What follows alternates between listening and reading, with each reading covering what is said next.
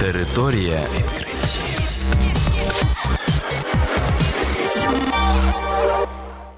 Вітаю вас у програмі Територія відкриттів. Кілька слів про новітнє та надзвичайне. У студії для вас працює Богдан Нестеренко. І сьогодні ви почуєте про наступне.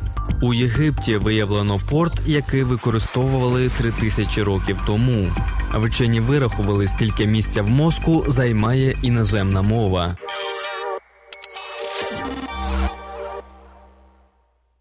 В Єгипті був виявлений давній порт, який раніше використовували для транспортування каменів, призначених для будівництва обелісків і храмів. Про це пише CNN. За словами генерального секретаря Вищої ради із старовини Мустафи Вазірі, порт на західному березі Нілу простягається більш ніж на 100 метрів і знаходиться приблизно за 200 метрів від великого кар'єра.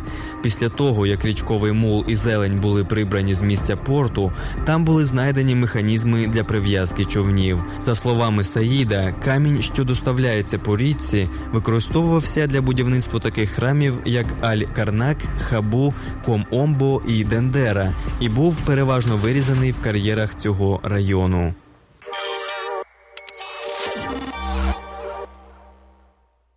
Група вчених з'ясувала, скільки місця в мозку займає іноземна мова, перша з вивчених для однієї людини.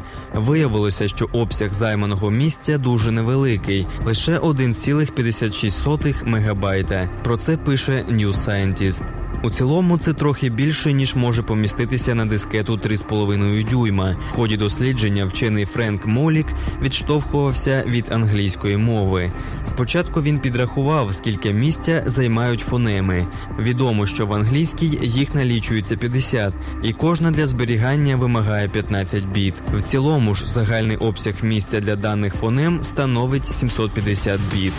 Що стосується словникового запасу, то він обчислюється в середньому 40 тисячами слів. Це ще 400 тисяч біт. Значення слів, які зберігаються в пам'яті, це додаткові 12 мільйонів біт. Для запам'ятовування потрібної частоти використання тих чи інших слів потрібно ще 80 тисяч біт, а синтаксис займе 700 біт. Дослідники уточнюють, що дані актуальні лише для англійської мови, і у випадку з іншими мовами можуть значно відрізнятися. Територія.